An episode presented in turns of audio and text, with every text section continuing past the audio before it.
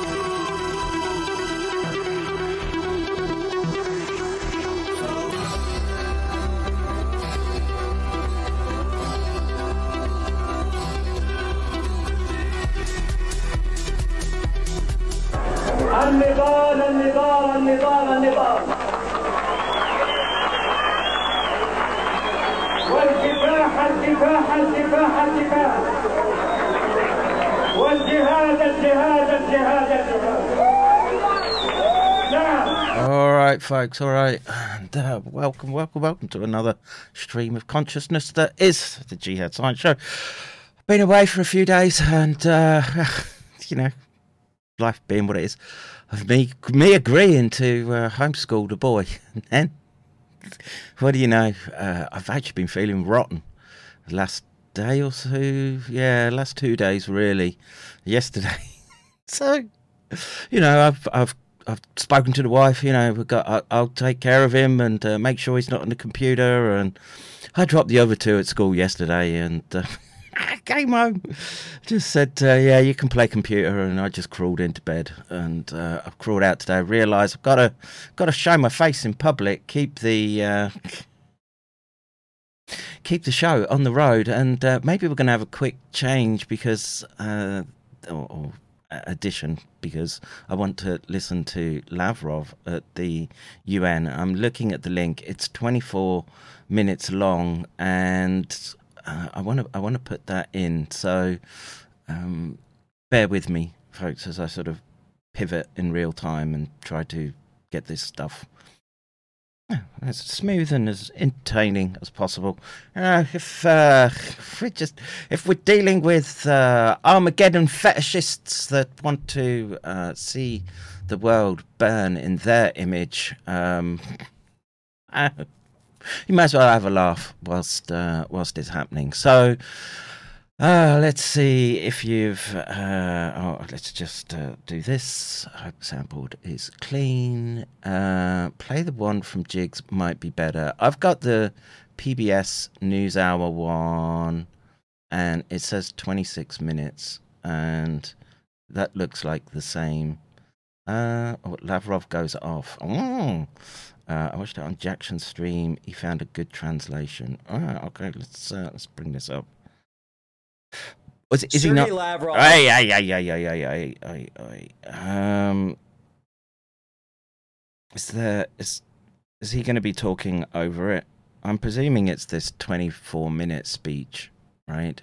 Um, the question is, is why? Oh, of course, right? It's the UN, so there'll be he, he's probably speaking in Russian and then the English translation. Um, but I don't know. Let's um, let's see what we get and try to move forward that way. So switch to that. Uh, Raccoon shall remain. Uh, I like this. Uh, that's me. I can't remember who did it. I've I've been. It's been a bit of a blur for the doc in the last few days. So uh, if you sent me stuff, and like I say, we're gonna we're gonna be doing neuroscience, but not the type of neuroscience that we're usually doing. Um, we're maybe to look at uh, advances in vaccine tech that uh, seem seem able to stop neurotropism. So that's another primary uh, goal of today's stream. And yeah, let's let's roll on because we are short, or not short, but um, there's a lot to get through. So if you've wandered in here, wondered who I am, that is me. Yes, real scientist. Uh, now actually, actually gearing up to do more sciencey things, and uh, yeah, that's another thing I want to touch on briefly, folks. And so. Um, We'll get to that in a minute, but uh, if you want to find out who I am, ResearchGate uh, is a good aggregator of the public science I've done. Uh, it's all, there, uh, well, most of it, 99% that I've published, and uh, all free. And the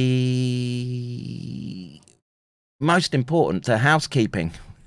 Housekeeping, please, please, please go to McCairn Dojo. This is really, really important at the moment because uh, we're we're gearing up for the next the next lab experiment, and so um, I'm going to get into that in a minute. But let me just put McCairn Dojo into chat, and so it's on the screen. And yes, become a Patreon if you want. Doc loves if you hit the WTYL.live tip jar button. Uh, if you scan the QR code, it'll take you to the same all manner of payment taken GPay, Apple Pay, whatever. Um, I've also, if you scroll up the chat in Rumble, you can see a direct PayPal link. I will put that again just to try to maximize grift potential at the moment. We've got to, we've got to, um, we've got to do this, folks. We've got to do this. Well, it's it, it it'll get done, but I,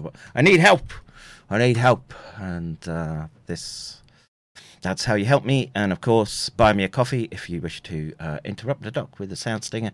Uh, subscribe, star cryptocurrencies, uh, gladly accepted. Join the Discord chat.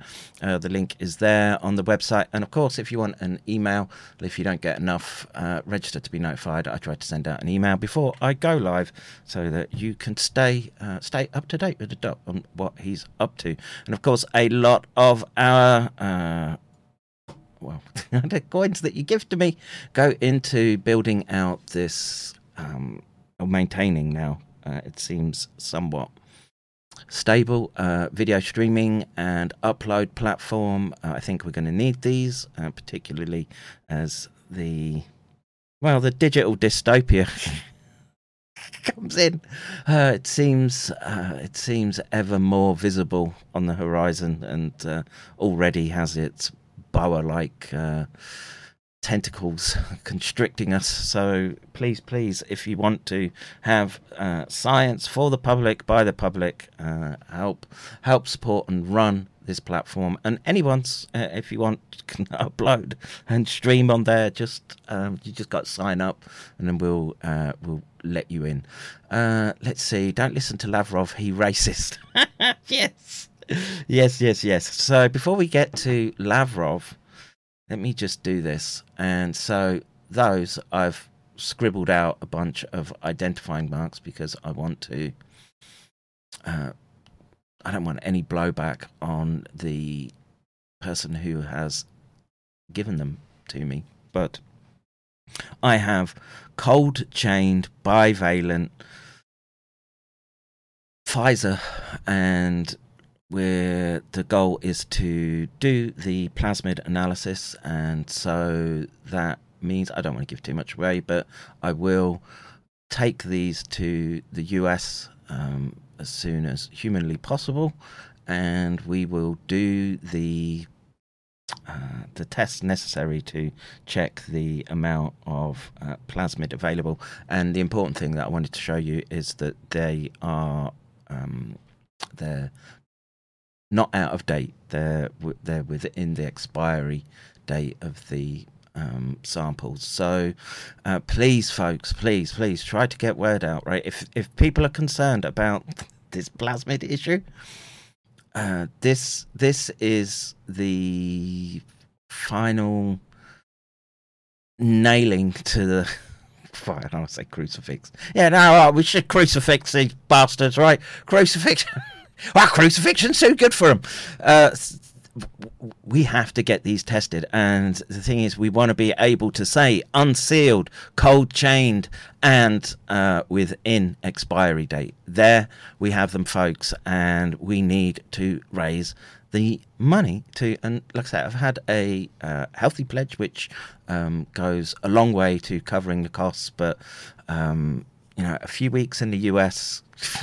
It's uh, you're looking close to eight eight thousand nine thousand dollars. So um, we've got to got to get this done. And like I say, put the word out. And uh, like I say, I've covered up any uh, details that would give away uh, the batch numbers and where they could be sourced, etc. Um, but the it's critical. It's critical that these plasmid tests are done with these samples. The problem is at the moment that the plasmids, at the, or the tests done at the moment, have been, uh, should we say, um, vials that are not pristine, and so we have to we have to make sure keep piling on the data and making sure that the data is as clean as possible. So um, please, please, please get the word out that we're going to be doing this. Now, I was going to do this, and now I want to watch Lavrov, and so maybe we'll forego the um, the much of the tabs that I had open. But let's put this here.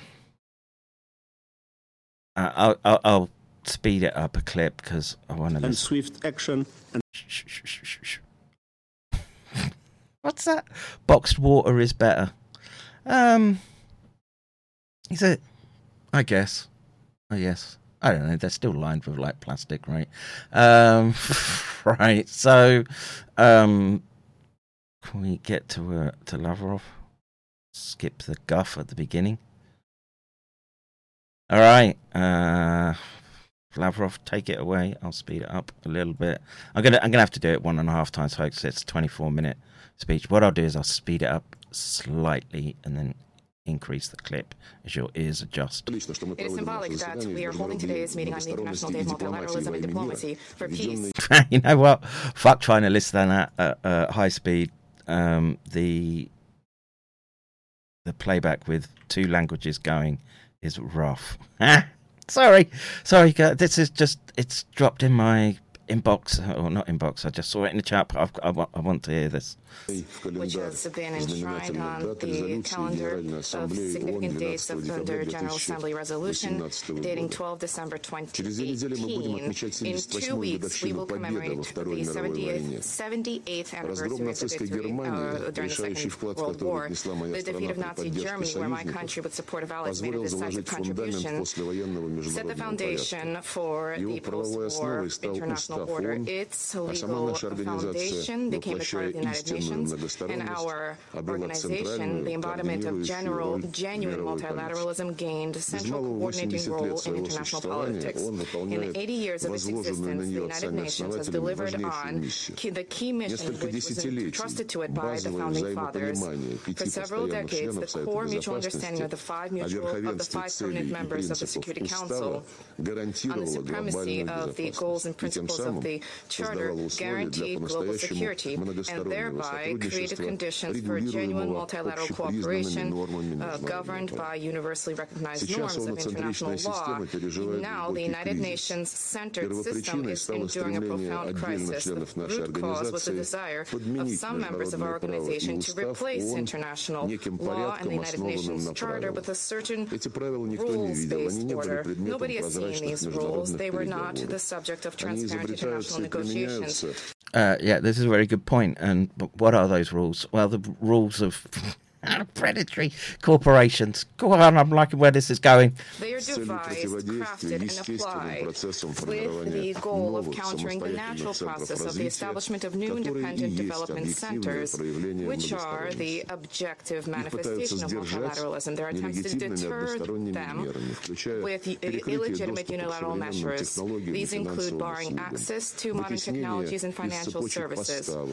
them with illegitimate unilateral measures. These include barring access to modern technologies and financial services. They include expulsion from supply chains, confiscation of property, destruction of critical infrastructure of competitors, and it's true. We blew up their pipeline, which was just an act of war in and of itself, folks. Don't forget that. Uh, we are not the good guys at the moment. manipulation with universally agreed upon norms and procedures. Knock out the left channel. The translator is on the right. Ah, I, I don't know. I don't know how to do that quickly off the bat. To tell the truth, um, anyone anyone know how to do that? Can you do that in? Uh, yeah, I don't know. So someone, if someone can guide me, I'll do it. Procedures. As a result, uh, in global trade has become fragmented, market mechanisms have collapsed, the World Trade Organization has become paralyzed, and now, clearly and openly, the International Monetary Fund has morphed into a tool for the achievement of the goals of the United States and their allies, including this is true.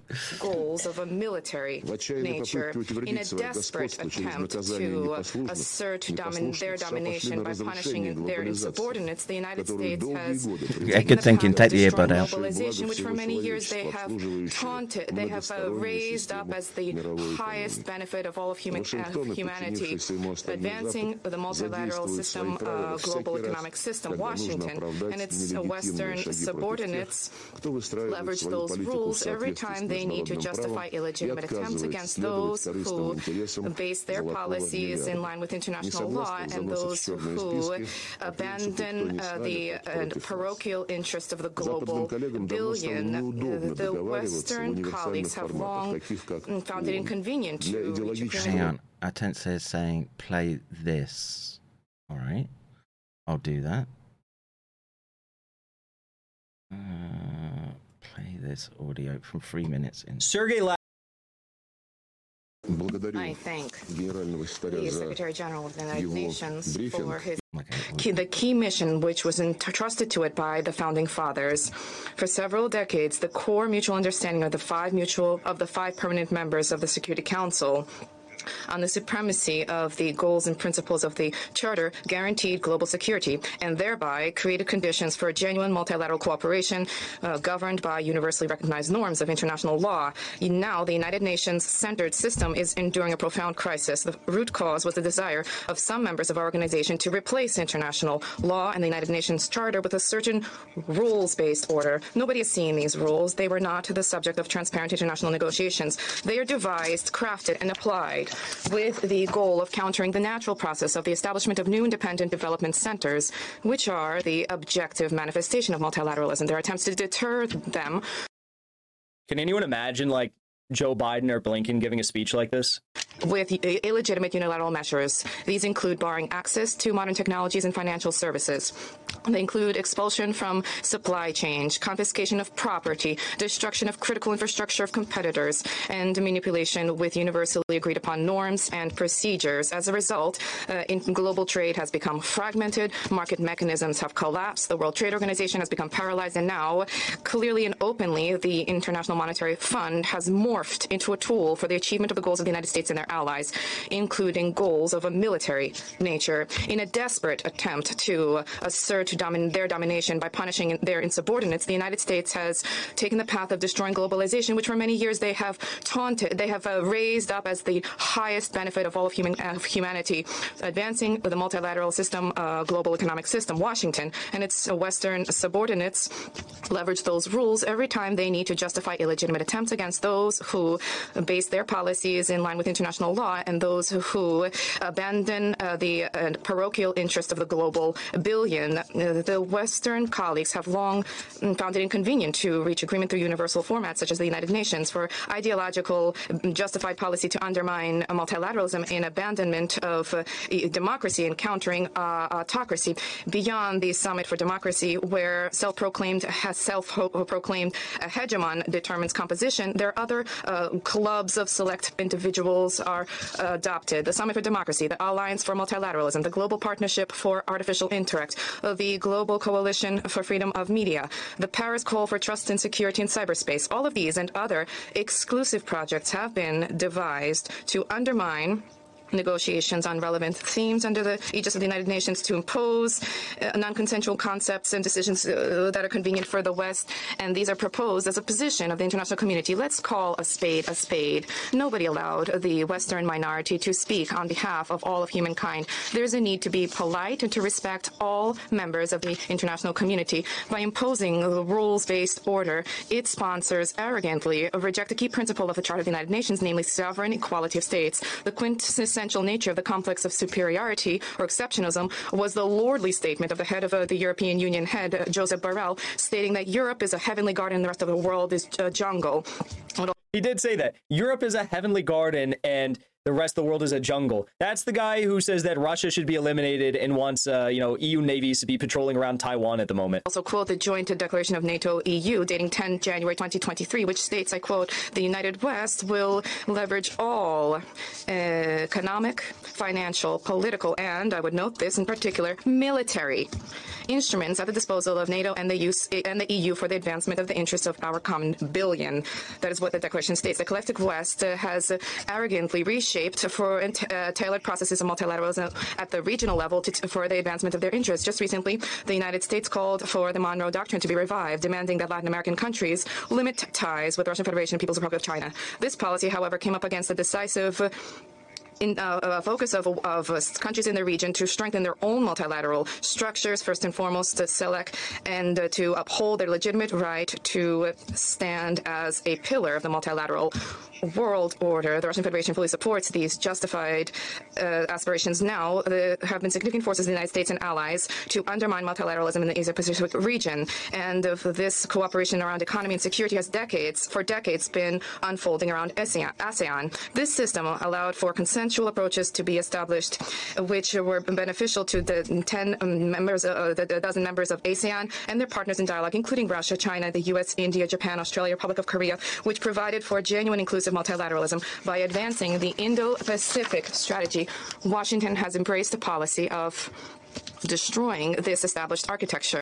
And that's, by the way, the reason why all these, you know, ASEAN uh, member states are fleeing the dollar right now. I, I was just in Indonesia, and like, you know, they couldn't be more detached from detached from the West, and they're talking about ditching the dollar right now in preference of trade in like uh, other currencies like they want. So it's the writing's on the wall. And during the last NATO summit in Madrid, there was an assertion of says, all peace. Right. Jick says China isn't stupid and is 100% behind ending this BS hegemony. Yeah, maybe. And, you know, look, we've let incompetence get into this these positions.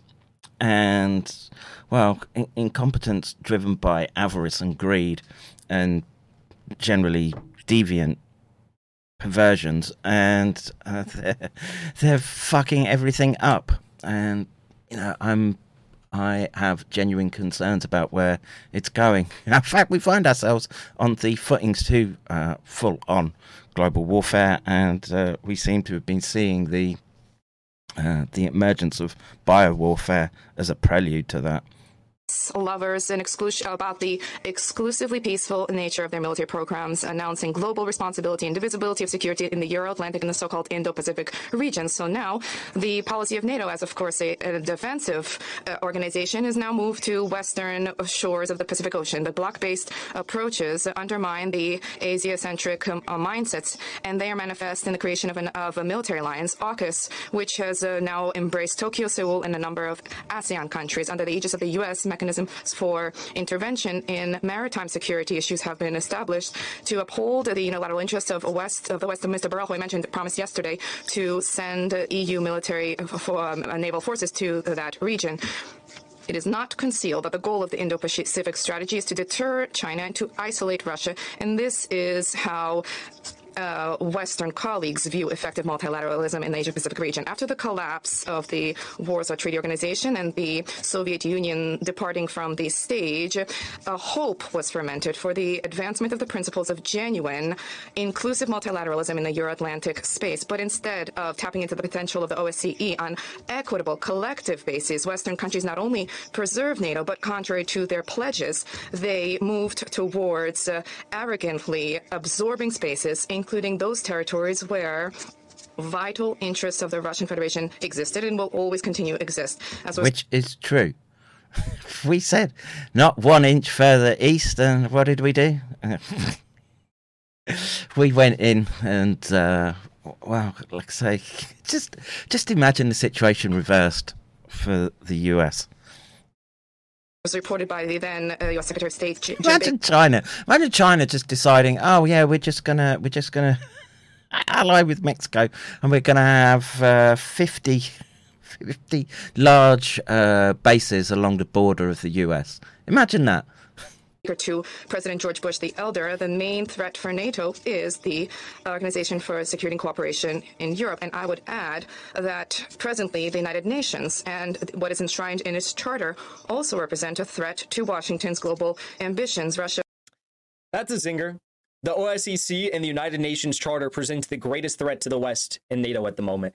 I'd have to say I agree with that. If those if the UN Charter was upheld, that is. But uh, you know, to enshrine it in the uh, written text and record of the United Nations Security Council is uh, something that should not be forgotten from Lavrov. He's on fire. Russia Has painstakingly attempted to reach mutually beneficial multilateral agreements with an emphasis on the principle of indivisibility of security, which was proclaimed and enshrined in outcome documents of the OSCE summits of both 1999 and 2010. There, it states explicitly categorically black and white that nobody is to strengthen one's own security at the expense of the security of others. And no state, group of states, or organization can be vested with a primary responsibility for the maintenance of peace in the OSCE region or consider any region of the OSCE whatsoever as part of its sphere of influence. NATO trampled upon these obligations, and the, the presidents and premiers, uh, premiers of its member states, and did the opposite, proclaiming its right to any arbitrary action. An egregious example is the unlawful bombing of Yugoslavia in 1999, including with depleted uranium uh, being used, which resulted That's in true. an uptick in cancer cases, both for Serb citizens and NATO military personnel. Joe Biden was then a senator, and he, not without pride, he said before the cameras that he personally called for the bombing of Belgrade and the destruction of all bridges on the Dnieper River. And now, the U.S. ambassador in Belgrade, Mr. Hill, through media outlets, has called on the Serbs to turn the page and to stop getting upset about stopping getting upset. The U.S. has gained great deal of experience. Japan has been shamefully quiet about who bombed Hiroshima and Nagasaki. As we know, uh, during the G7 summit, uh, Mr. Blinken, with great pathos, lamented the suffering of victims of the bombing, but he did not manage to mention the culpability of the United States. These are the rules. And uh, after the Second World War, these are criminal misadventures of Washington, which were basically just going down the line and listing every single like uh, you know, European centric war crime that the U.S. has committed in recent history. yeah, but you know what? Um, there ain't nobody got clean hands in that domain. Just uh, keep that in mind, folks. Uh, be skeptical of both sides. Just for the record books. For the record books. Set into play, the shameful invasion by the U.S. led coalition into Iraq in 20, 2003 was an egregious violation of the United Nations Charter, as was the aggression against Libya in 2011. The result was the destruction of statehood, hundreds of thousands of dead, rampant terrorism.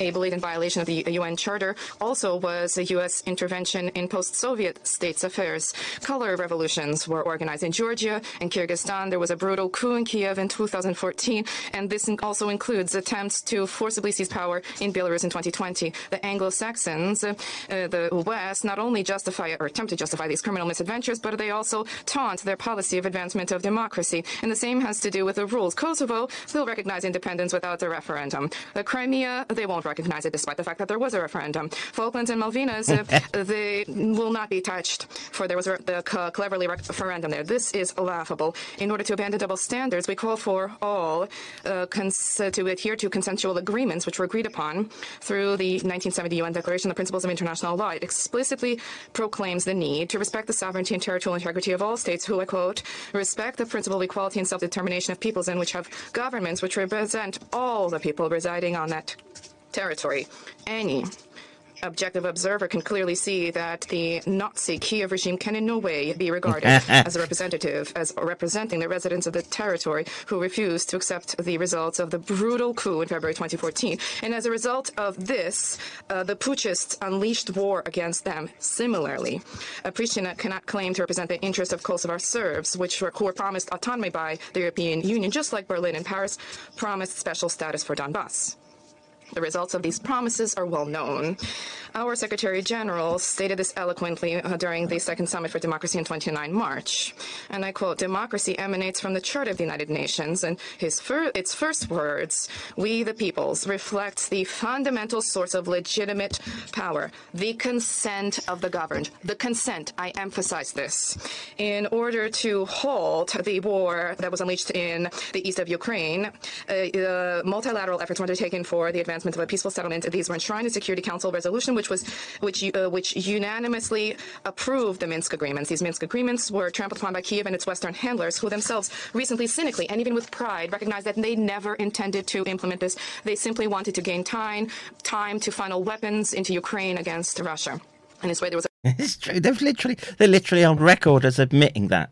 That's what they were doing the public proclamation of a violation of multilateralism, a multilateral obligation of all members of the United Nations, which is enshrined in the Charter, which requires that all members comply with the resolutions of the Security Council. Our subsequent action to prevent confrontation, including President Putin's uh, proposal dating December 2021 uh, for the agreement to be reached on multilateral mutual security guarantees, were high-handedly rejected. Nobody, we were told, can prevent NATO from embracing Ukraine. For all the years after the coup, despite our insistence, nobody, none of Kiev's handlers brought uh, Poroshenko or Zelensky or the Ukrainian uh, Upper Rada to their their senses. Nobody brought them to their senses. In the uh, Upper Ukrainian Rada, uh, through legislation, the Russian language, Russian education, Russian media outlets, and Russian culture, religious traditions were destroyed in a direct violation of the Ukrainian constitution, and the Universal Convention on the Rights of National Minorities. In parallel, the Kiev regime, through legislation and day-to-day introduced Nazi practice and theory without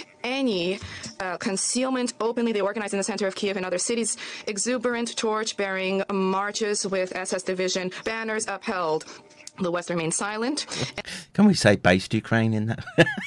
no.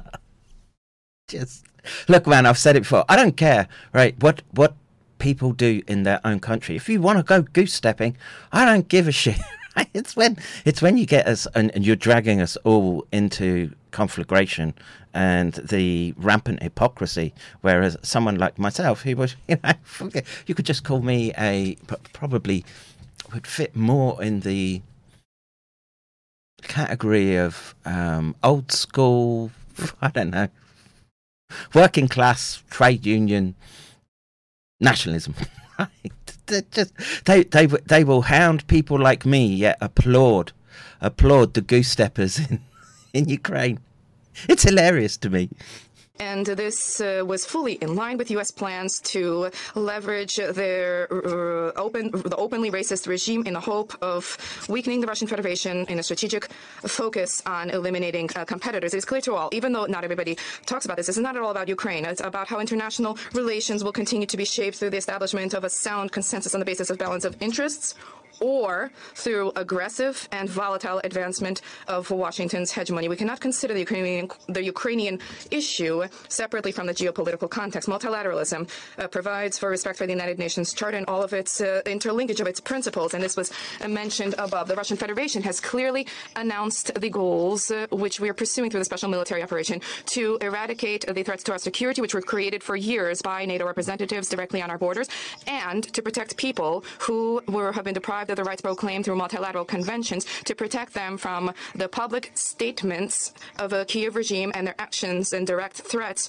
uh, to destroy and expel them from territories where their uh, predecessors lived for uh, centuries. Uh, what were the U.S. doing in NATO and NATO doing in Yugoslavia, in Iraq, in Libya? Were there threats there to their security, their culture, their religions, their languages? What were the multi?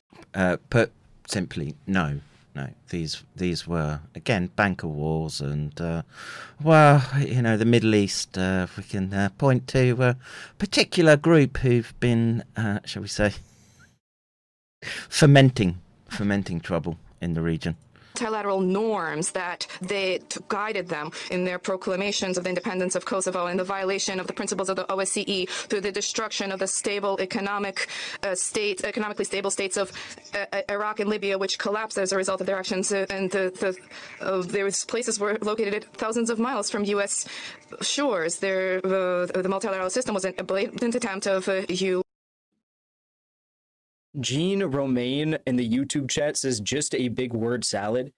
Uh, Jean, my apologies. It's not a word salad.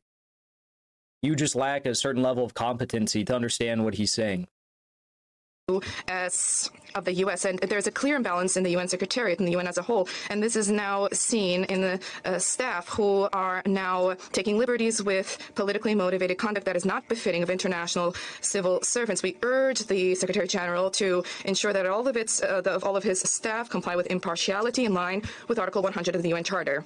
We also urge the Secretariat leadership in drafting documents on the common agenda, which was mentioned here, the new agenda for peace, which is mentioned here, to be guided by the need to suggest to member states ways to find a balance of interests rather than helping to advance neoliberal concepts. Otherwise, instead of multilateral of a multilateral agenda, there will be a deepening of a division between the uh, golden billion and the international majority. Speaking of multilateralism, we cannot be limited to the international context as a whole. Just when we talk talk about democracy, uh, the international context cannot be disregarded. Double standards need to be abandoned, and multilateralism and democracy need to be respected within states and uh, in their relations one another. Everybody knows that the West, in imposing their understanding of democracy on others, does not want to see democratization of international relations on the basis of respect for sovereign equality of states. But now, advancing their rules on the international arena, they're increasingly asphyxiating multilateralism and democracy at home applying increasingly repressive tools for suppressing any dissent as their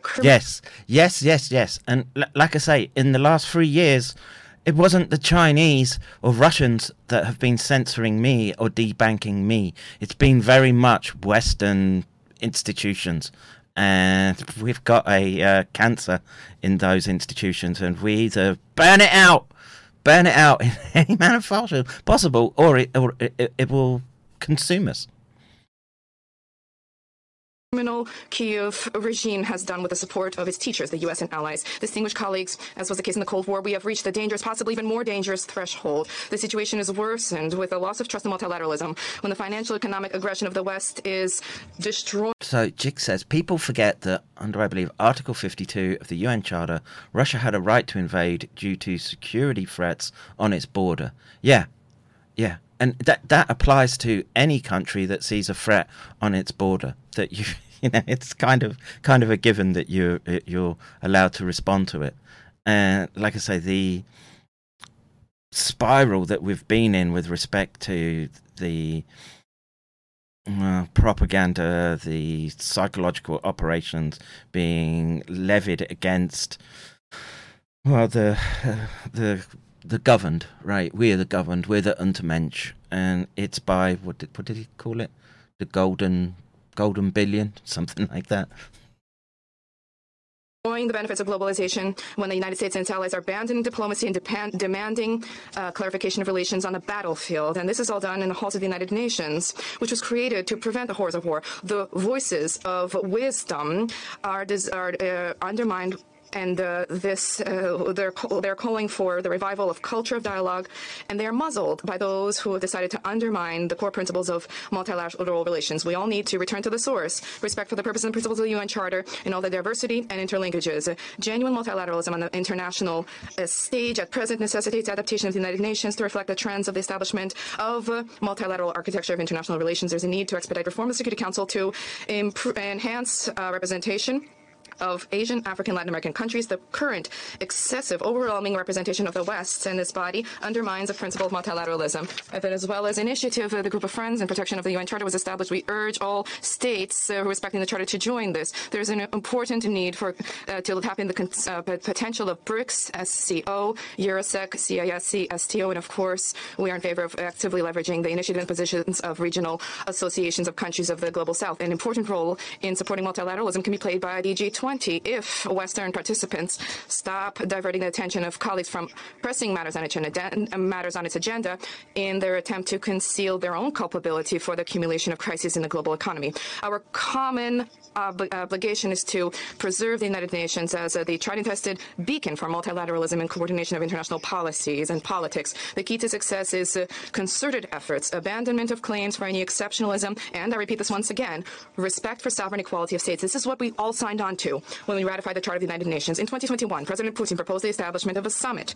The summit to convene uh, for member, permanent members of the Security Council. Uh, the leaders of China and France supported this initiative. However, unfortunately, this was not realized. This is directly related to multilateralism, not because the five permanent uh, members have certain privileges as compared to the others, but specifically due to their particular responsibility under the Charter of the United Nations for the maintenance of international peace and security. And this is specifically what is required now under the imperatives of the UN-centric system, which, as a result of the actions of the West, is evaporating before our very eyes. Concerns about the situation are increasingly prevalent in the multilateral initiatives and ideas of global South countries uh, from the East and from East, Southeast Asia, from the Arab Muslim world as a uh, general, and Africa, Latin America. We value their intention to focus on concerted efforts for the maintenance of a balance of interest on the basis of the sovereign equality of states and indivisibility of security. And to conclude, I wish to turn to all journalists who are now covering today's meeting. Your colleagues from Russian um, media outlets were not allowed access here. The United States mission. Holy shit! Well, yeah, I guess that um, they would they would come up with. Uh, yeah, we've got sanctions against uh, those those journalists. Still, um, it's a sign of uh, where we're at, folks. Embassy in Moscow mockingly announced a willingness to issue visas so when our plane took off. So I request, insist that you compensate for the loss of the loss of the presence of Russian journalists. Try to make your uh, uh reporting objective so that the international community has a genuinely multilateral objective overview in your assessments and the facts provided. I now return to my duties as there you go. Uh, again, um, it wasn't as dynamite as uh, I would have liked, but you know, it's it's the language of diplomacy, right? And so th- there's a lot of, uh, should we say, subtext in what he's saying, and yeah, it's uh, it's a sad sign of the times that we're. Look, I, I'm no fan of the UN by a long shot, right? I I think it's a um, it's an organization that's open to abuse, like the World Health Organization. But when you're being um, silenced, and we are being silenced by these weaponized information systems, you've got information disorder, lickspittle. If you're if you're not agreeing with the Trusted News Initiative, yes, peon, you've got a mental disorder. Liter- literally, literally medicalizing uh, dissent in this current paradigm. It's nauseating. And to the, the fact the fact that I'm sitting here nodding in agreement with Russians again is mind blowing to me. Something I, I, wouldn't have predicted three years ago, five years ago. Um, you know, there was a look. I've just I, it, it boils down to this as someone who is a proponent for healthy nationalism. You know, Japan's got it about right. Um, the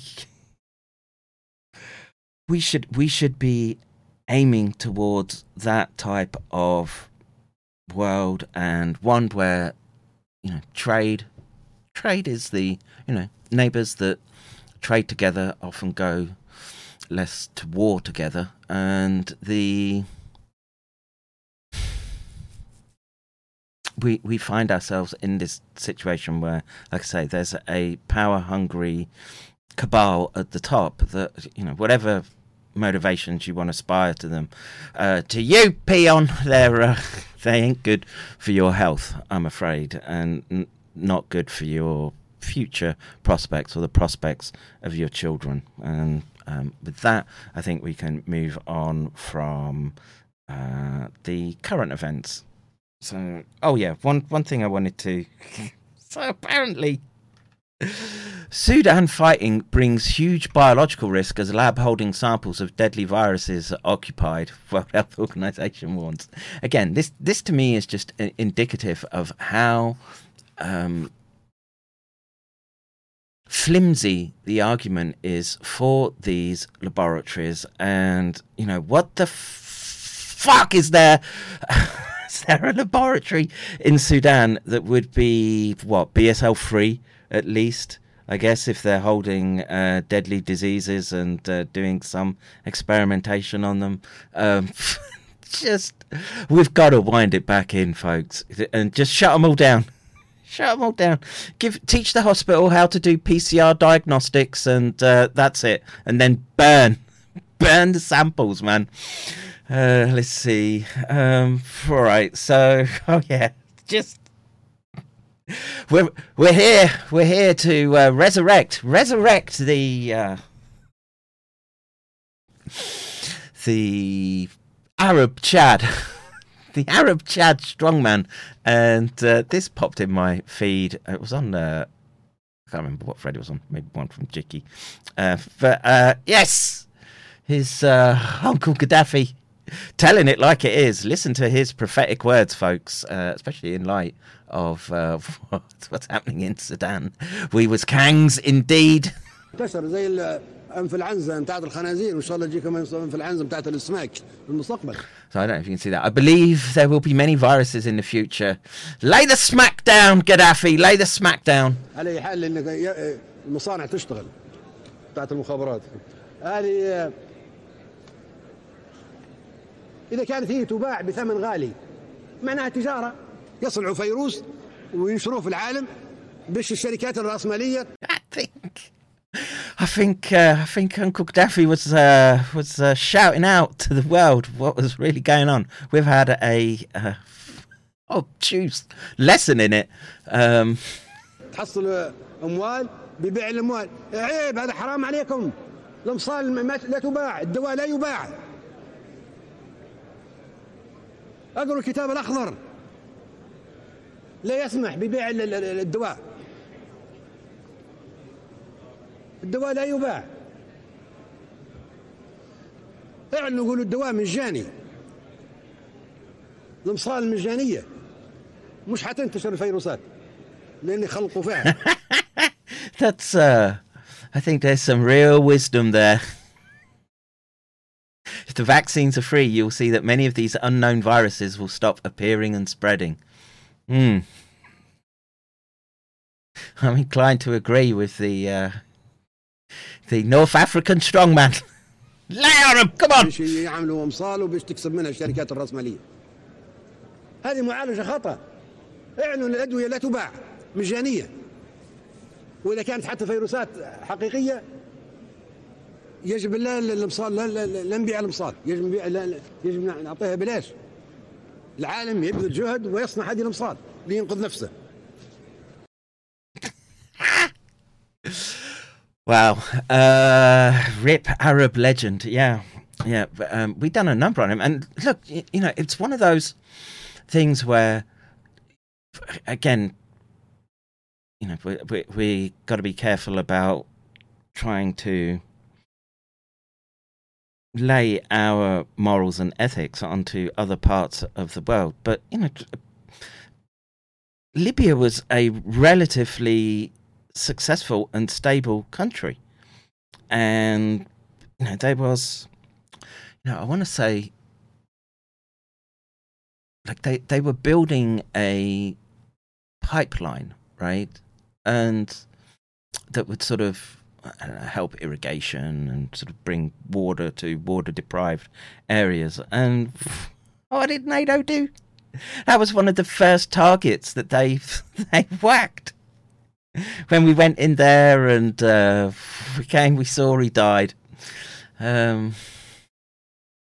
if news is fake, imagine history. Yeah, well, you know, it's the old uh, adage that uh, the history books are written by the victor, right? And it's it's only because of the proliferation of, I guess, technologies like the internet and people having access to being able to film in real time and get information out quickly that you're seeing the the controller class begin to panic and coming up with terms like information disorder. You've got information disorder. Should you be thinking different to what your betters are thinking? And it's a um, yeah, like I say, it's a, it's a precarious time, a precarious time right now, and you know, I'm, you know, I would really like to think that the US is going to sort of uh, shake off the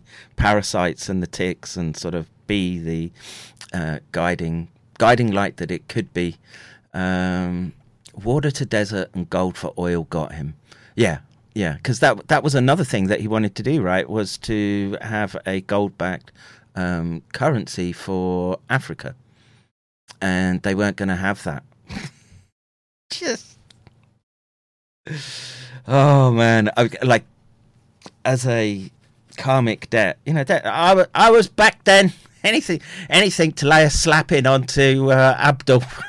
I'd been cheering it on. Go on, stick them. But you know, I came I came from an environment where you know the rubber was really meets the road in the the mass movement of third worlders into um, the country, and it was a rough and tough uh, time, and even worse now. All right, so let us move on. So there's uh, some updates with um, well, this it's this right. Uh, which is again, this plays into this information disorder. And uh, UK minister calls for jailing social media bosses who do not censor speech.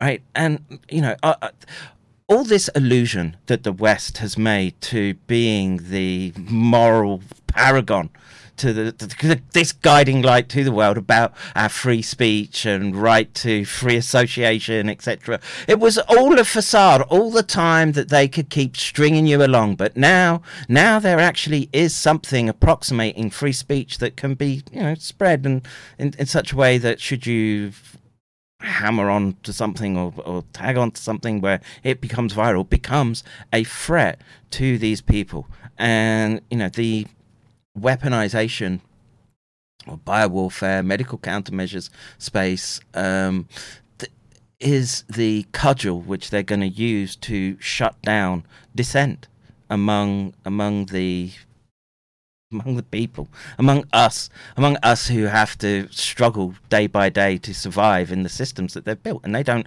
they don't like how it's going because they're losing their grip on power and control such that I don't know.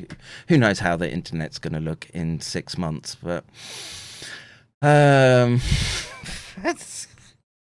this this is how fucking ridiculous it's got, and, and, and what people people are just going to um just stand by, let it happen. And the problem is, is that I think most people uh, will. They're they're not going to be. Well, don't bother me, governor.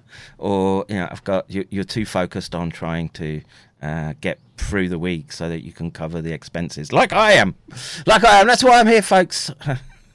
hit that, hit those dono buttons. Come on, we've got to, uh, we've got to get these samples. We've got to do the. Uh, let me just see if there's been any, uh, any donos. See if I can uh, resurrect some more Arab chads. No one. Fuckers, do you want to see? Do you want to see those vials analysed or not? Do you want to see? Do you want to know in clean, clean, pristine samples if you've been if you've been exposed to high plasmid levels? If you want to see that, you need to help me. You've got to help me get into a position where we can do these experiments. Okay, so uh, moving on, uh, COVID uh, is rising in India. I don't know. Apparently, the defense minister is in hospital again. I don't know. How, are we going to see the spikes and waves that we've seen before? And you know, I'm my mind just goes to Geert Vanden Bossche and what he says that you, you, you see this proliferation of escape variants such that you, you eventually end up with a particularly virulent strain that the body's well, innate and adaptive immunity is just going to struggle to hold back, and then, and well, I, I guess the the silver lining is that it would be those that have um, basically jabbed themselves with gene transfection technologies on the receiving end of the uh, the worst prognostications of that scenario. Um, but I, I don't think it's a good trajectory to be on, and, and maybe maybe it's already too late. Like I say, maybe everything's done with respect to the uh, the the plans that they have that they as they shape the world in their image or burn the world in their image. Uh, let's see, did that, did that, and so similar in Indonesia, we're seeing signals. Same in Italy. Um, COVID cases up 28.5%, deaths up 48% in one week. Now, look, um, when anyone's talking to you at percentages, uh, it's good to understand the uh, raw numbers. So, what does it say? Incidents stood at 48 for every 100,000 inhabitants in the period between 14th and 20th of April 2023 against 37 in the previous survey. Eh, you know, we'll, we'll see where that ends up. And what else was there? Um, oh yeah, same is happening in Japan now. You know, I keep an eye on the Japan uh, data because I do think it's some of the cleanest, and it's not um, it's not going crazy crazy, but if you can sort of see, there is a slight bump, and yeah, that's the last week or so last month. Yeah. So yeah, I'm I'm not overly overly concerned. And what else did I have? Um, ah, this goes into information disorder. I'll skip that, and I, am going to make this quick stream today. I'm still still feeling a little peaked. Um, so of course, uh, long COVID. Ah, shit, I need to do that. Uh, long COVID costing Australia at least 5.7 billion a year, with estimates of it going up to I want to say it was some 48, 46 billion a year potentially. So uh, another thing that I listed in the title is that apparently, well, no, it's not apparently, they've memory hold spas, right? So spas, if people cast their mind back was one of these tabletop exercises, and they've done the same for Event 201. And this is John Hopkins University, and the SPA's document is no longer available on their webpage. Now, you know, of course, the internet generally will have copies somewhere if you go digging, and we do, we do have. I have the SPA's document, and it's this is an indicator of how they're trying to again control narratives, right? Because the thing is. Documents like SPARS look very, very damning in the current scenario where what do we see? What are we looking at when we're um, when we pick apart that document? Well, the concern is that a I even want to say it was coronavirus of. Um, but anyway, some some severe disease emerges, and they're forced they're forced to make vaccines that gen- that have a neurological impact on the population, such that people become restless because there's just been such um, such a degree of harm through the uh, through the medical countermeasure route that they've taken. In fact, let me just uh, it's probably worth me just bringing up that document. Let me just grab it real quick. Give me a second. Mm.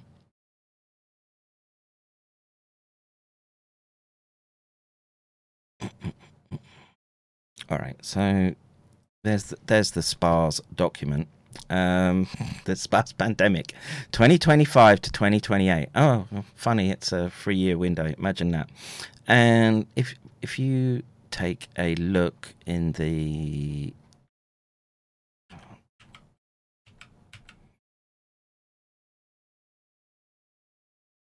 Uh, let's let's see what the scenario proposes. So the following narrative comprises a futuristic scenario that illustrates communication dilemmas concerning medical countermeasures that could plausibly emerge in the not so distant future. Its purpose is to prompt users, both individually and in discussion with others, to imagine the dynamic and oftentimes conflicted circumstances in which communication around emergency medical countermeasures development, distribution, and uptake takes place. While engaged with a rigorous simulated health emergency, scenario readers have the opportunity excuse me, the opportunity to mentally rehearse responses while also weighing the implications of their actions. At the same time, readers have a chance to consider what potential measures implemented in today's environment might avert comparable communication dilemmas or classes of dilemmas in the future. Uh, let's see. The time frame for the scenario, 25 to 2028, was selected first, and then major socio-economic, demographic, technological, and environmental trends likely to have emerged by that period were identified. Specifically, two dominant trends likely to influence regulatory and public response to future public health emergencies were selected. One, varying degrees of access to information technology, and two, varying levels of fragmentation among populations along social, political, religious, ideological, and cultural lines. A scenario matrix was then constructed, illustrating four possible worlds shaped by these trends, with consideration given to both constant and unpredictable driving forces. And again, there's a reason why the no virus loons were given the the amplification that they were. They wanted that. And they wanted you to be in a situation of, uh, you know, confusion, destabilized perception, uh, leading towards learned helplessness.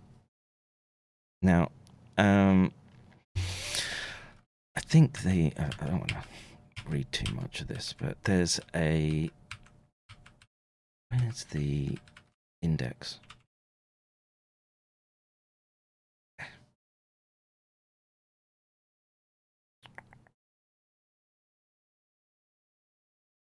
Ah.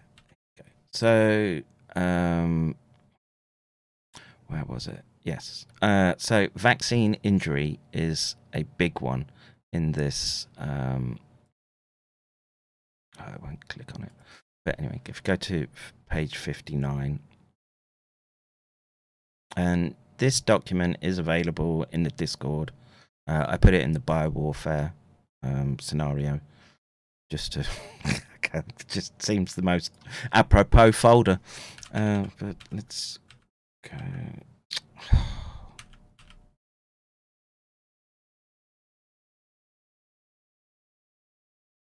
Didn't it say 56? Vaccine damage? Recovery. Vaccine injury. So. I don't know. How long is this? I don't know if I've got the energy to, uh, to read it all. I've done SPARS document before.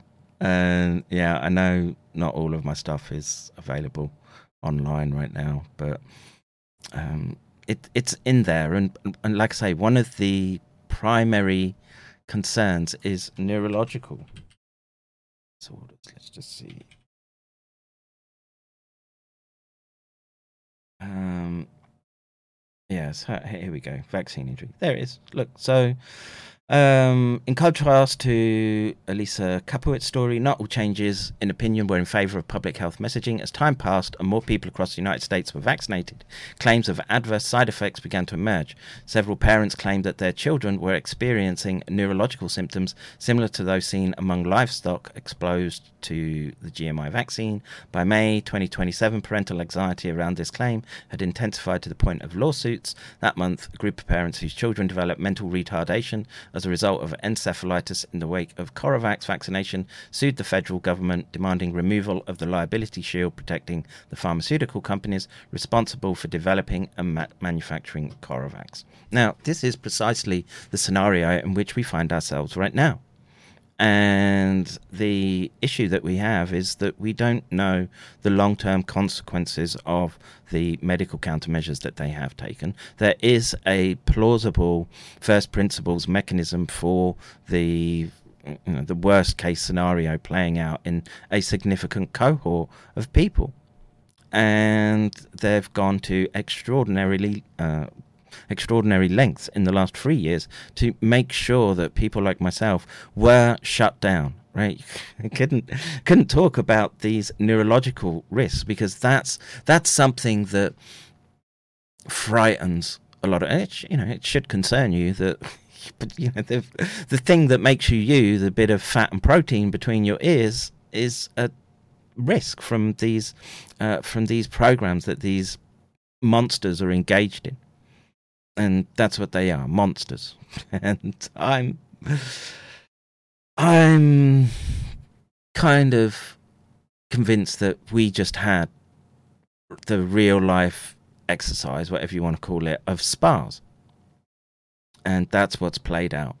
And now i don't know. I don't i don't know where it goes because you know one of the links that i wanted to get into in this stream was this potential uh, vaccine result. Now, you know, this is this is where it's you know you have to keep a sort of nuanced perspective in in light of scientific developments, and in a in a scenario where so say and I don't think that we're gonna see, well, there there will be impact. We see that at a large scale already, but you know, there's a there's questions about what's the synergistic actions between virus exposure versus vaccine exposure, etc. And I, I, um, you know, we had this discussion in the Discord a little bit the other day, and um, you know, that's something you could test in uh, if, if the right primate lab setup, and it's a shocker that we're not doing that, but this is the again, it's the environment in which we find ourselves, and there's there's too much vested interest in corporate science to to pursue these avenues, and it is uh, it is what it is. So anyway, um, so yes, just this came across this helps sort of frame the discussion somewhat. So, um, this is from Dr. William Makis, I guess, um, this link. But these are just young kids that have died. Like I, said, I haven't um, delved in and fact checked all these young people that have died, but this is just in April, right? young kids who are um, passing uh, under circumstances where it shouldn't be. Um, uh, here we go into March somewhat, but you know, there's there is this signal there that we should be concerned about, and how the, what they're doing is they're trying to gerrymander the system in such a way that there's no recourse for people to be able to point towards things like medical countermeasures and, and not even medical to like to, to just the whole enchilada which is these biowarfare programs that's what brought us to this spot Okay, and they're trying to have their cake and eat it by trying to keep that gravy train running and uh, shutting down dissent among people who are who get caught up in the carnage.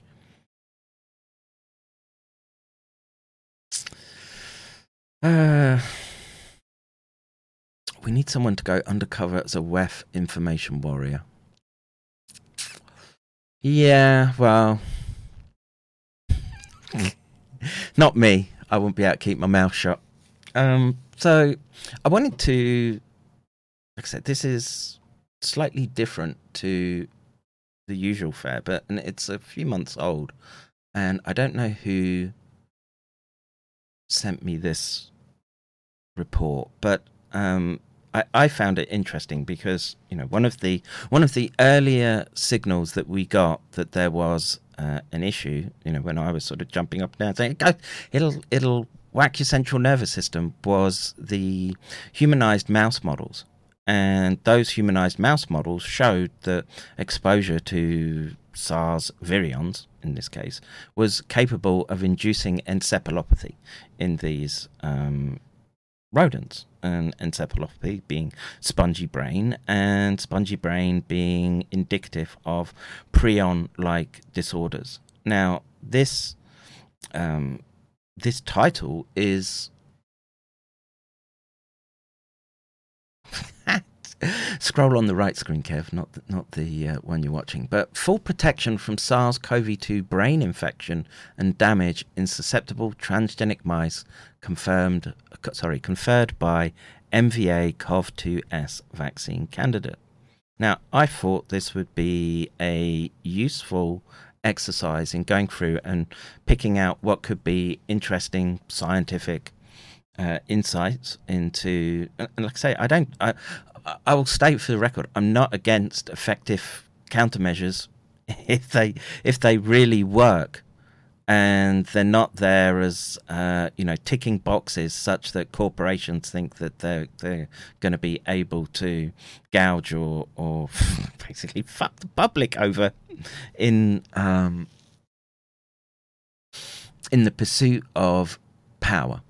So um, let's delve a little bit into this because you know something something that would be highly efficacious in preventing brain injury is well, I, would like I'd like to see it pursued properly. So um, we'll just do the usual.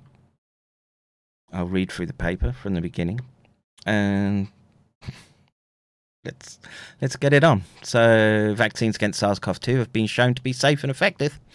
I beg to disagree, but their protective efficacy against infection in the brain is yet unclear. Um, I would say, I would argue that, um, th- well, that there's depends on which data you want to look at, but there's data which says it doesn't help per se in long COVID, etc. Makes it worse, makes it better. There's a very uh, heterogeneous um, data set with respect to the impact on the central nervous system.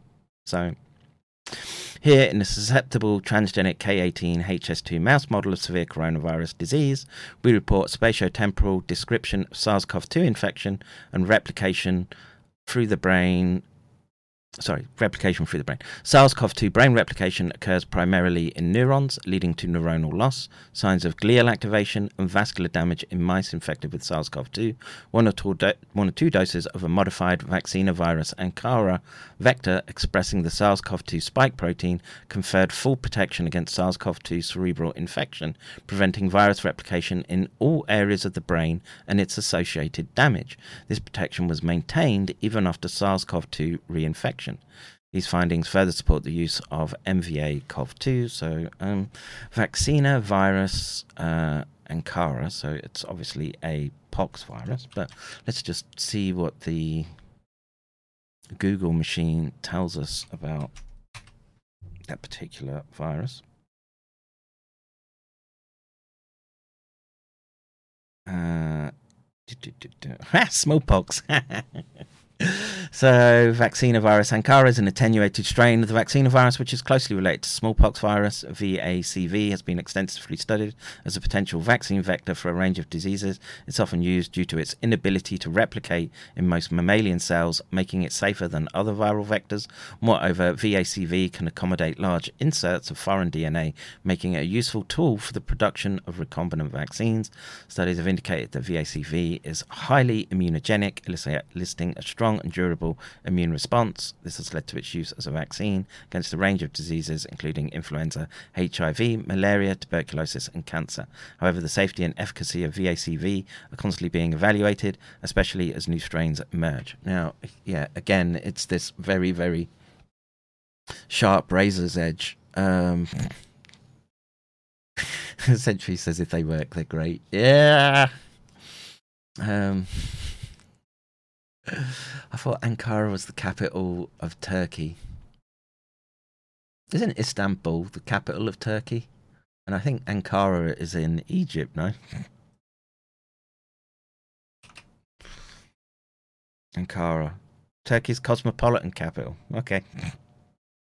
Isn't there an Ankara, Egypt? Why do I why do I associate that with Egypt?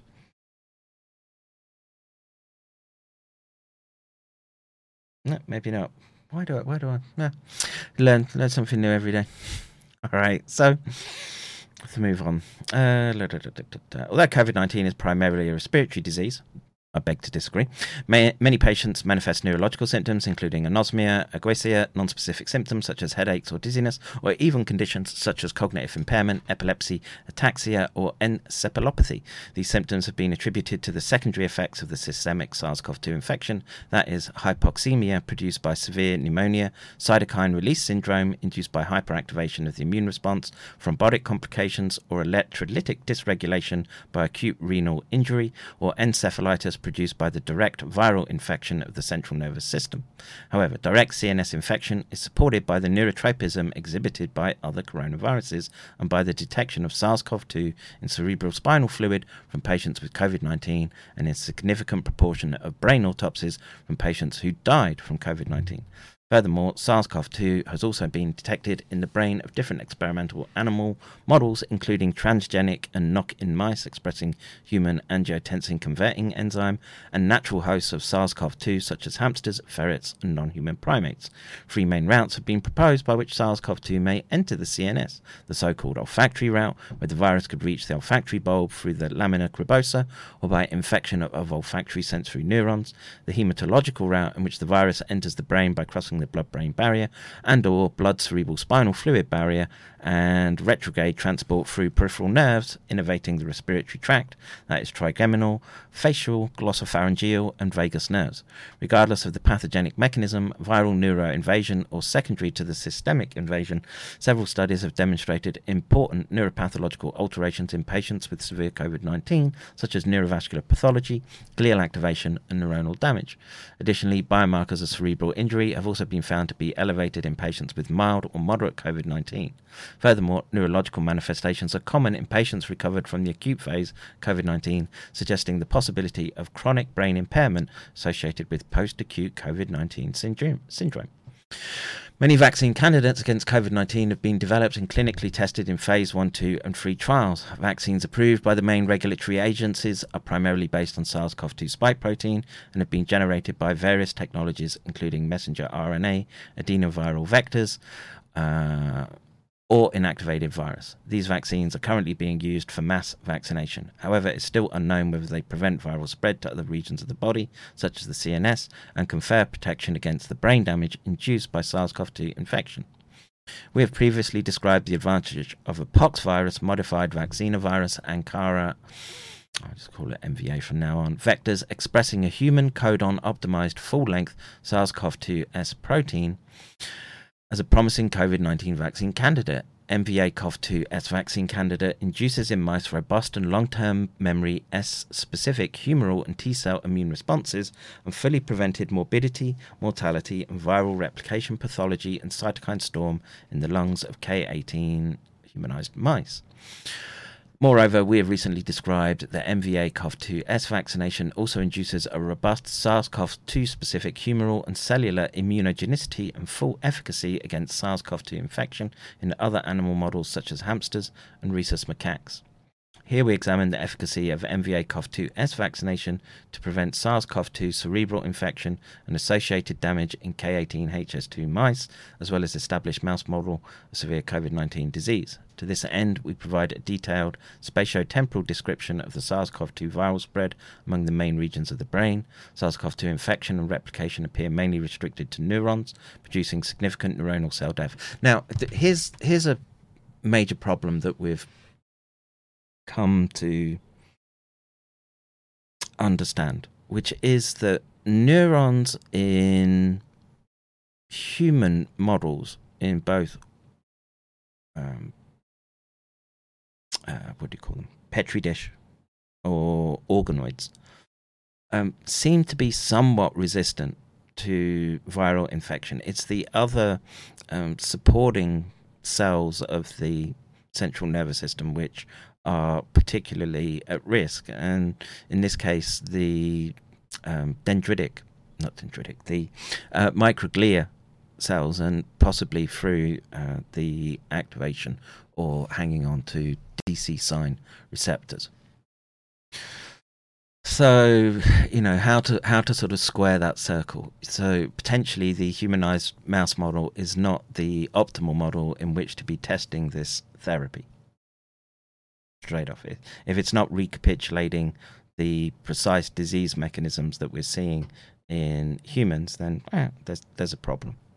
Now, you know, of course, you've got to remember that any scientific manuscript is going to be trying to sell themselves and their data because they're trying to get more money for the next. Well, that's what they want is uh, wealth and riches beyond the dreams of mammon, and uh, again, you you always have to look at any research through that lens, especially nowadays. All right. Uh,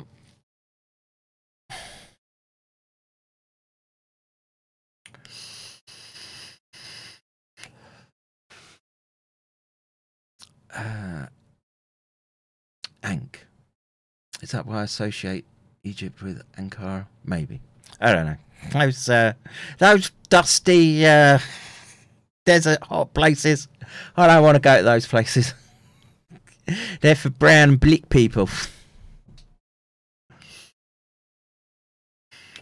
SARS viruses replicate poorly in mice. Generally, unless they're humanized. So, yes, you can't passage them unless humanized. Yes. Yes, yes, yes. Anyway, so let's have a look at their results. So, oh, I should always do this, but not that window. This window. We want to look at their data, right? Whilst we're doing this.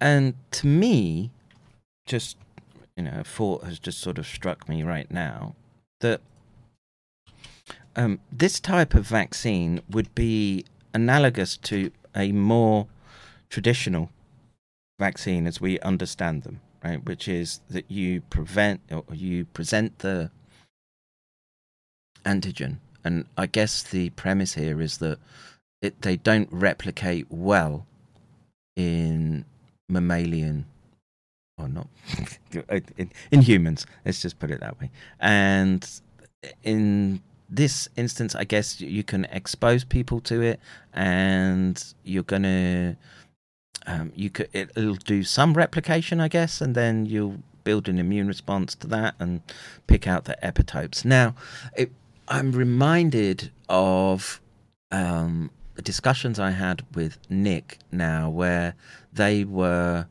using pox virus for HIV and it didn't work.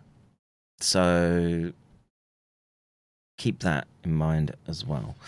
All right, so let us get to their figures. Go away.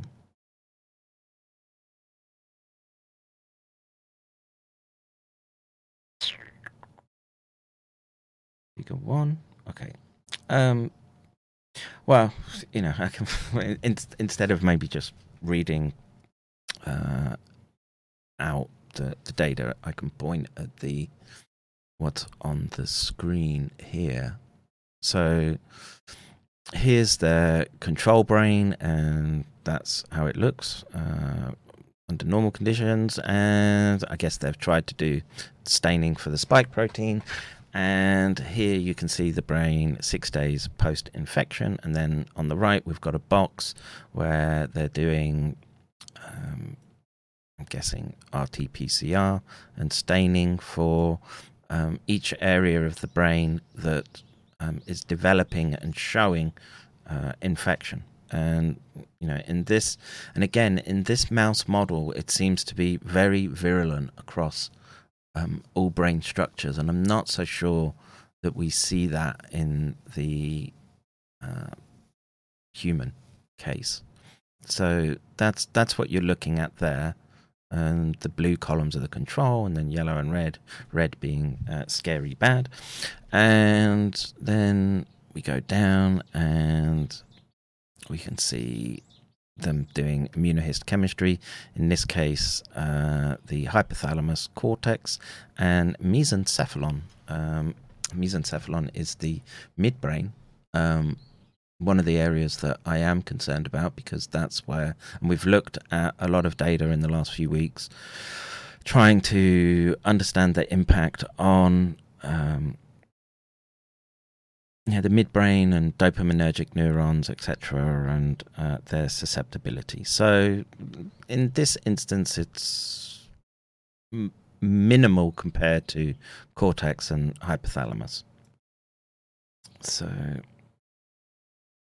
let us scroll down.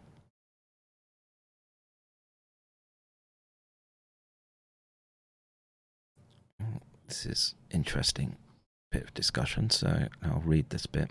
So, SARS CoV 2 infection in humanized mice produces anosmia, and different authors have proposed olfactory bulb infection as the principal route of neuroinvasion.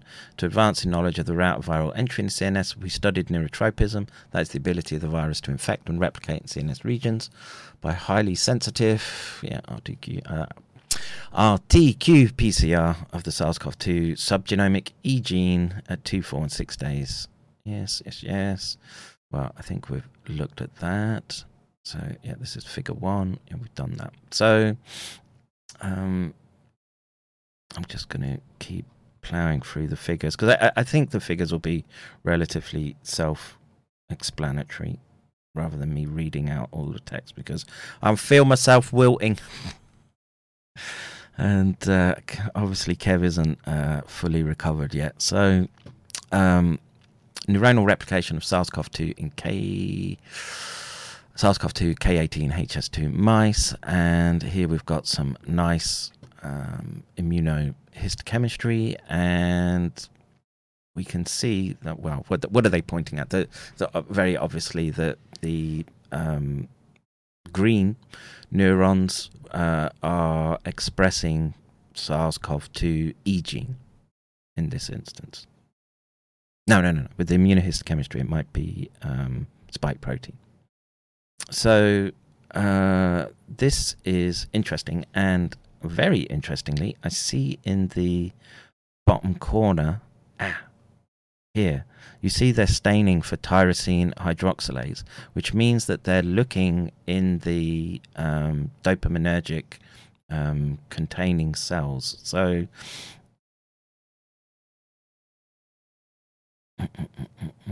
F? No. Why? No, no, no, no, no, no. Showing viral infection of cortical glutamatergic CAM MK2, GABAergic parvalbumin, positive neurons, and cholinergic neurons of the basal forebrain. Oh yeah, meso. I was going to say they've made a big goof up there describing it that and and mesencephalic dopaminergic tyrosine hydroxylase neurons. The insets are depicted at higher magnification on the right. Yes, yes, yes. And in this model, we're seeing um, the co-localization of neurons that were staining, where there's a high level of staining for tyrosine hydroxylase. And again, I, I'm my concern is that it doesn't take much in that area of the brain to lead to significant problems. Um, there isn't there isn't the plasticity that other regions have. So that's kind of interesting. So let's move on and then brain infection produces neuronal cell death. Well, yep. Okay, we'll um, believe them here. And so here you can, what are you looking for in this? Oh, you can't quite see that, but here there's just less uh, clear cell bodies in this uh, in this slice to the right, and there they've done a um, count at cells four and six days, significant drop, and um, similar in so that's hypothalamus, cortex, and um, hippocampus. I'm not sure why the cell numbers are so low, which is just not a very good figure. But let's see what E says. E to H, hippocampal and hypothalamic images from control and SARS-CoV-2 infected mice after immune histochemistry against apoptotic C caspase free images. Hmm? Yep. I'm just wondering why the it's so well, if I was reviewing this, I would uh, I would ask for better state. I guess I guess maybe what they're looking at here is it's the spike protein expression, right? So no, it's uh, the apoptotic C casp free protein. So maybe maybe that's why. So because they're staining for that protein, and the uh, it's got to have it's got to be expressing that caspase apoptotic signal. And in this particular instance, not all of the cells are doing that. And so you don't see any. And so you see very few, just one, barely two in the control. And then there's wow, four, five, six, seven, eight, I can see in the hippocampus and hypothalamus. All right that's that done. So I'm presuming that they're going to. Um, let's see. Ooh, this one looks complicated. So glial response and vascular damage after brain of SARS-CoV-2. Let's try and see what they say here. Look at the legend which side works best for you, right? If if it's like that, so you can see the figure, then if I I do this. All right, so what it is A A to D representative images of Imaris 3D reconstruction of cortical and hypothalamic uh, A and C microglial cells from uninfected controls. A to C. Okay. And oh yeah, SARS-CoV-2 infected. Quantitative morphological analysis of microglial cells in the cortex, B to D. Um, uh, okay, I kind of get what they're doing here. So they're just it's it's a sort of volume measure that they're checking with respect to um, the, I guess the vaccinated and the SARS-CoV-2, and they're seeing um, significant uh, changes in morphology. That's that's the take home of that slide uh, with SARS-CoV-2 and the uh, their vaccine candidate is preventing that. And I guess that would be the money shot from their paper that they've sort of done this morphometric quantitative analysis. All the other immunohistochemistry is somewhat subjective, and yeah, there's that. So I think I might have covered all the figures there. So no. No, now we're getting to vaccine. So maybe that was just control. So now the vaccine and the vaccine prevents SARS CoV 2 brain infection. Yes. Okay. That's their figure six. We've done all that before, so let's move on. Um, vaccination confers protection against brain damage induced by SARS CoV 2 infection. Lots of quantitative graphs, so that was all PCR. And we'll get to the discussion because I'm, I'm gassed actually. All right, so their discussion. After respiratory symptoms, neuropsychiatric manifestations are the second most common symptoms in patients with COVID 19. Despite the clinical relevance of the brain damage caused by COVID 19, it is still unknown whether the different COVID 19 vaccine candidates can prevent SARS CoV 2 neuroinvasion or associated damage. In the study, we show that vaccine candidate against COVID 19 based on the pox virus expressing the SARS CoV 2 S protein confers complete protection against SARS CoV 2 brain infection test the efficacy, we used humanized mice. This transgenic mouse model has increased cerebral expression, presenting significant brain permissiveness to SARS CoV 2 replication. Our histological analysis revealed that ventral areas of the brain, basal forebrain, hypothalamus, and amygdala are the first cerebral regions infected by SARS CoV 2, with virus replication being detected at four days post infection. On the other hand, the olfactory bulbs, which have been proposed as one of the main ports of the viral CNS entry, presented mild SARS CoV 2 infection at four days DPI and only showed severe viral infection after 6 DPI. Interesting. Uh, the molecular study of viral neurotropism failed to show earlier or higher levels of viral replication in the olfactory bulb. These data are consistent with recent studies that failed to detect significant levels of viral replication in the olfactory bulb of patients who died a few days after viral infection. In addition, the fact that the hypothalamus, where uh, there are highly fenestrated blood brain barrier capillaries, is one of the brain regions with the highest and earliest viral replication levels, suggesting that hematogenous hematogenous, meaning the blood, is the main route of entry of SARS CoV 2 into the CNS. Another relevant finding of our analysis of SARS CoV 2 infection is that brain viral replication occurs primarily in neurons. Yeah, this, this doesn't ah, drive. Gaya, you had enough? Thank you, thank you, thank you. Uh, whoever that was. Ah, it's not going to load right now, is it? Come on. I can't, uh, can't say thank you to you just yet. Hang on, I've got to do all the capture nonsense. Um, these findings are consistent with the detection of SARS CoV 2 in cortical neurons from deceased patients with COVID 19, with the induction of neural apoptosis in infected human brain organoids. Yeah, I would have been pulling them up for Slack um, referencing here, uh, but that's just me. Our study clearly demonstrates that MVA CoV2 vaccination confers sterilizing immunity against brain viral replication and damage. And again, it's that word is of critical importance because the current uh, products that they've shoved out into the market are not sterilizing.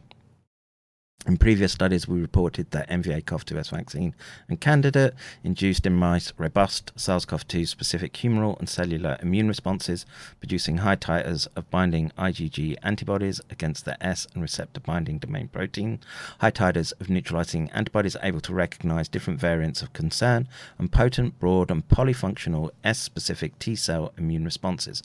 Moreover, memory SARS CoV 2 specific humoral and cellular immune responses were detected in mice even at six months after the last MVA CoV2S immunization.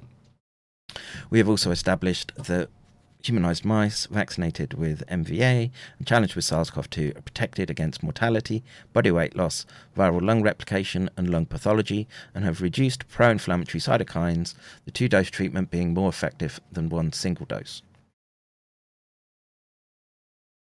Ugh, I'm, I'm struggling. I'm feeling feeling peaked. Um,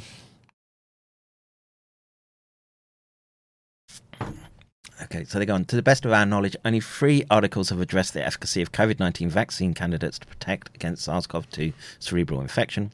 In these works, the efficacy of adenoviral, lentiviral, or vesic- vesicular stomatitis virus S based vaccine against SARS CoV 2 brain infection were analysed using human humanized mice, obtaining different outcomes. The adenoviral S based vaccine candidate failed to control SARS CoV 2 brain replication, reducing the brain viral load only when it was combined with a nucleocapsid based vaccine candidate, whereas the lentiviral or vesicular stomatitis virus S based vaccine candidates were able to block the SARS CoV 2 cerebral replication.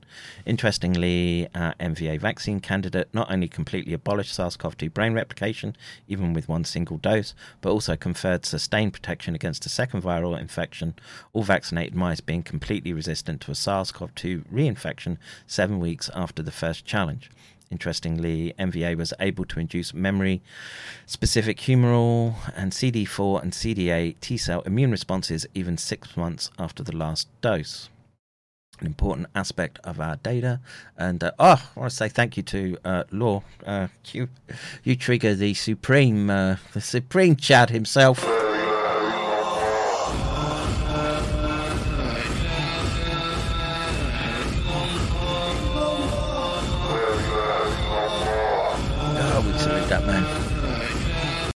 All right. Thank you. Thank you, Laura. All right. I'll, I'll struggle through.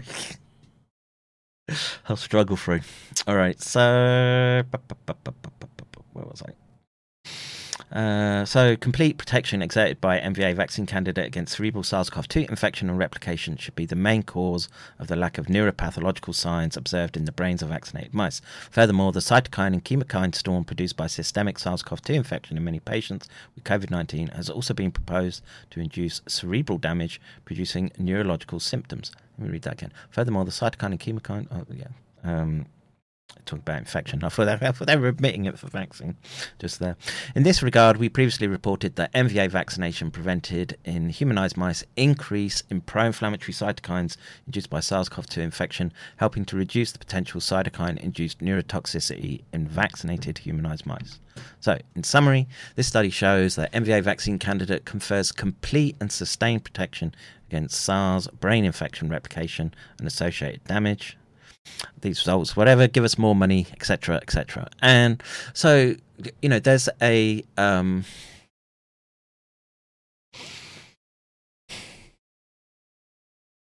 we could we could have prevented a lot of societal stress, I guess, had they been able to come up with a sterilizing vaccine that could have um, that didn't have all the baggage associated with using a gene transfection approach. Now, this study, of course, is in a model that is not recapitulating what you see in um, other models so well, where they're seeing very, very strong neuronal um, infection. And we have to we have to keep that in mind. And the critical question is none of this has even gone towards safety testing, right? So you'd want to see a well performed primate study and showing exactly the same results as they're seeing here. And then you'd want to see well controlled human studies.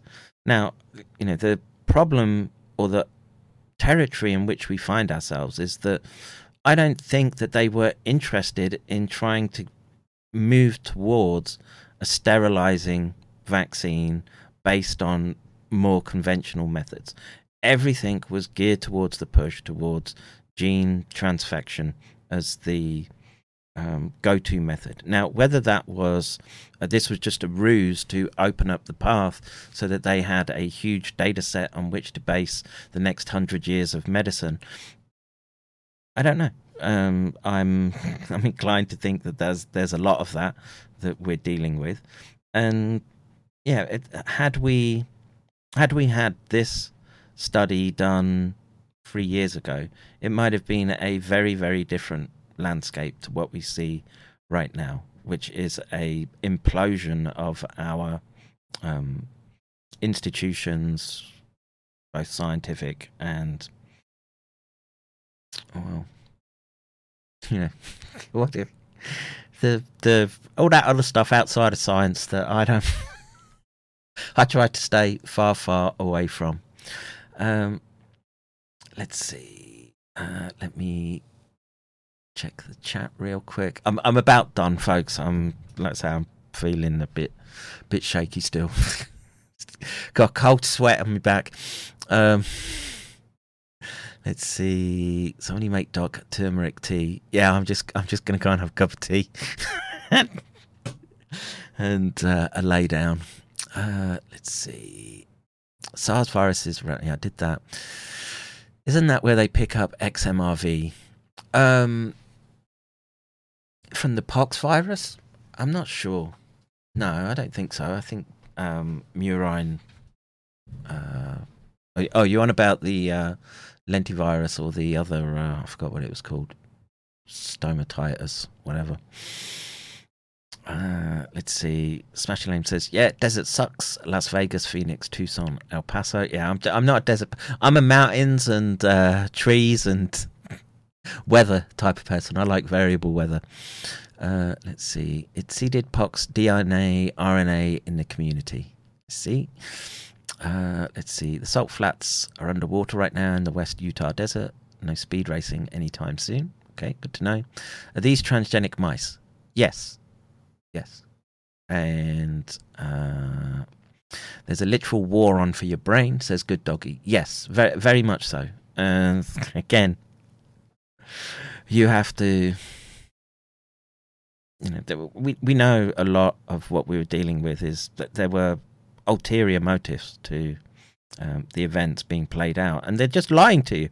They're lying to you every day of your miserable miserable lick spittle existence. Am I in your kill box?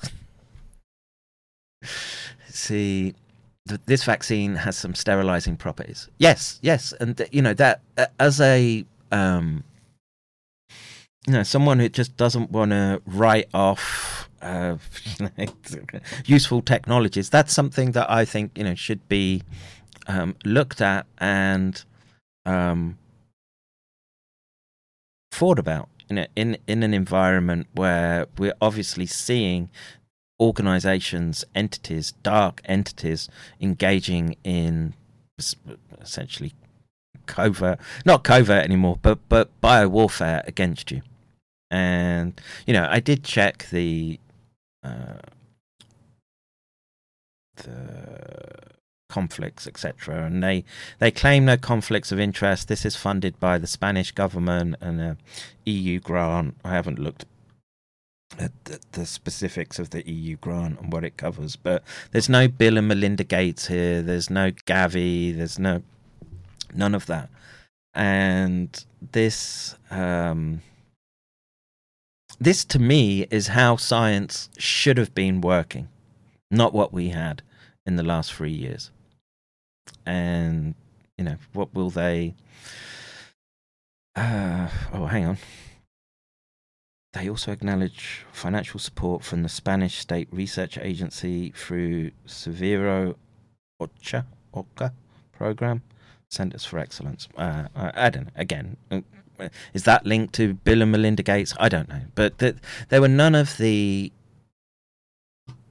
alarm bells that were ringing that we usually see in a lot of these studies. And you know, this the data that they're showing is pretty um, interesting. Particularly, you know, if we're well, let's let's take a worst case scenario. So you're taking so even in this study, they're showing that um, dopaminergic neurons are being infected with um, SARS or whatever SPARS. Think of SPARS. Some some new agent is coming, or we're going to be dealing with a wave of Parkinson's in um, those who are those who are subject to long hauler type conditions. Um, would would an approach like this help reverse those people's symptoms. And you know a scientist in me says well that's something that you should you should pursue. And again i'm not signing off on uh, vaccines vaccines left right and center. I think that they they are a tool that should be used uh, sparingly not the uh, insane schedules that, well, particularly the US has. And yeah, um, you know, I was intrigued by the title and the um, approach, and it's good to see an approach that is more orthodox, achieving better results than the you know these newfangled technologies. Oh, back in my day, back in my day. All right, so I think I'm going to wrap it up there. What I will do is again remind everyone I now have these pristine, cold chained vaccines. One of the most pertinent questions that need answering right now is the plasmid contamination. And simple fact is that the, all those samples so far have um, been um, not pristine. Okay, we have a chance to now. Look, could I risk letting them out my sight and not doing the experiment myself, or, or, or at least being present during the experiment? Potentially, but I think these samples are so valuable considering the data that Kevin McKernan has dragged into the well it's it's not it's not igniting as well as I would like but the, the plasmid contamination is a serious serious issue and could that could explain the changes in cancer that we're seeing potentially and you know SARS you know the spike protein as well could do it but you know in you want a robust hypothesis on which to push forward or, or make the argument for more studies to be done. And so w- this this data, these samples, they're not out of date. They are pristine. Please, please, please, please, please try and help me um, get to a funding goal. I'll have to think about funding goal and I'll put maybe like yeah, I think I think like eight thousand is is reasonable without me sweating bullets. Uh, Jessica mentioned McKernan's work on Viva Frei this week. Hopefully, that will get traction from that. Yeah, let's hope so. Let's hope so. Um, you know, let's um, let's get me to to the labs where we can uh, we can do the experimentation on pristine samples. All right, so with that, I'm going to bid you adieu. I'm going to go lay down and um, just ah, just feeling ill sucks. Right, I'm out of here, guys. Take care. I'll see you guys on the next one. I'll try and do one tomorrow, but um, if not, you know why. this one killed me. All right. Bye bye. God bless. Bro, you don't know how angry I am. You do, I'm like, I was just leaving for fucking work. You do not understand how fucking pissed off. After reading that little line, I will be arrested for not taking a fucking vaccine. Fuck these campers! I will fucking kill each fucking kappa. I swear. this is not a fucking joke anymore. This is fucking dead serious. I am fucking dead serious. These people don't know who the fuck they're actually saying. Fuck these chappers. No fucking vaccine or mRNA will ever flow through my fucking blood.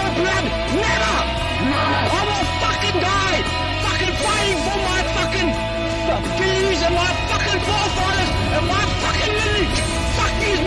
Motherfuckers! All them five. I like this guy.